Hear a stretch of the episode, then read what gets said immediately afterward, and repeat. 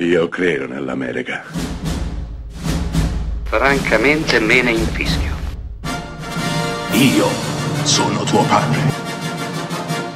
Anna Nishimasa.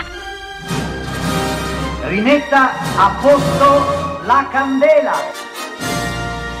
Rosa bella. Spike Jonze è un pazzo. È l'uomo che ha diretto Essere John Malkovich, ma anche Her con Joaquin Phoenix.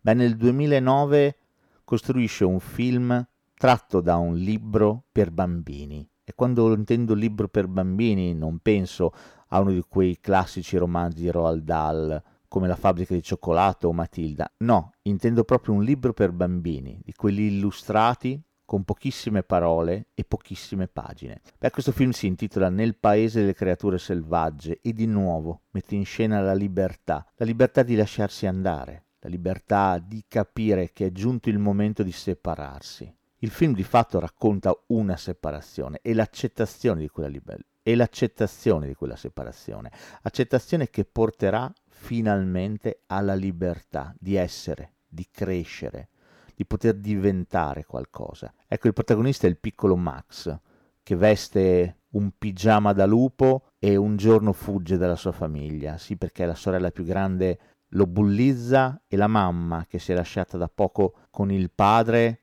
ha forse un altro uomo. Beh, Max non lo può accettare, quindi scappa su una barchetta e arriverà a un'isola abitata da creature enormi e pelose che lo eleggeranno loro re. Ecco, per Max sarà il momento per costruire una società perfetta, in cui tutti vivono in armonia, ma peccato che questo non sia assolutamente possibile, perché le persone, come le creature selvagge di questo film, si amano, si lasciano, si deludono, cambiano vita, prendono decisioni, esattamente come farà Max alla fine di questo splendido film, tornando sulla sua barchetta e facendo ritorno a casa, alla sua casa, alla sua famiglia, cambiata, diversa, complicata, difficile, imperscrutabile, ma sempre e comunque la sua famiglia.